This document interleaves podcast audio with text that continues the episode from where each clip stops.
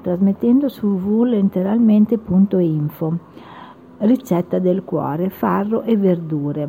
200 g di farro in chicchi, sale, due cipolle, due carciofi, mezza verza, olio extravergine d'oliva, un cucchiaino di tain, un cucchiaino di semi di finocchio.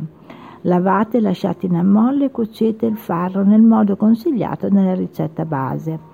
Pulite accuratamente le verdure, tritatele e fatele poi appassire in un tegame con un poco d'olio, stufando a fiamma bassa, dopo aver coperto per un quarto d'ora circa.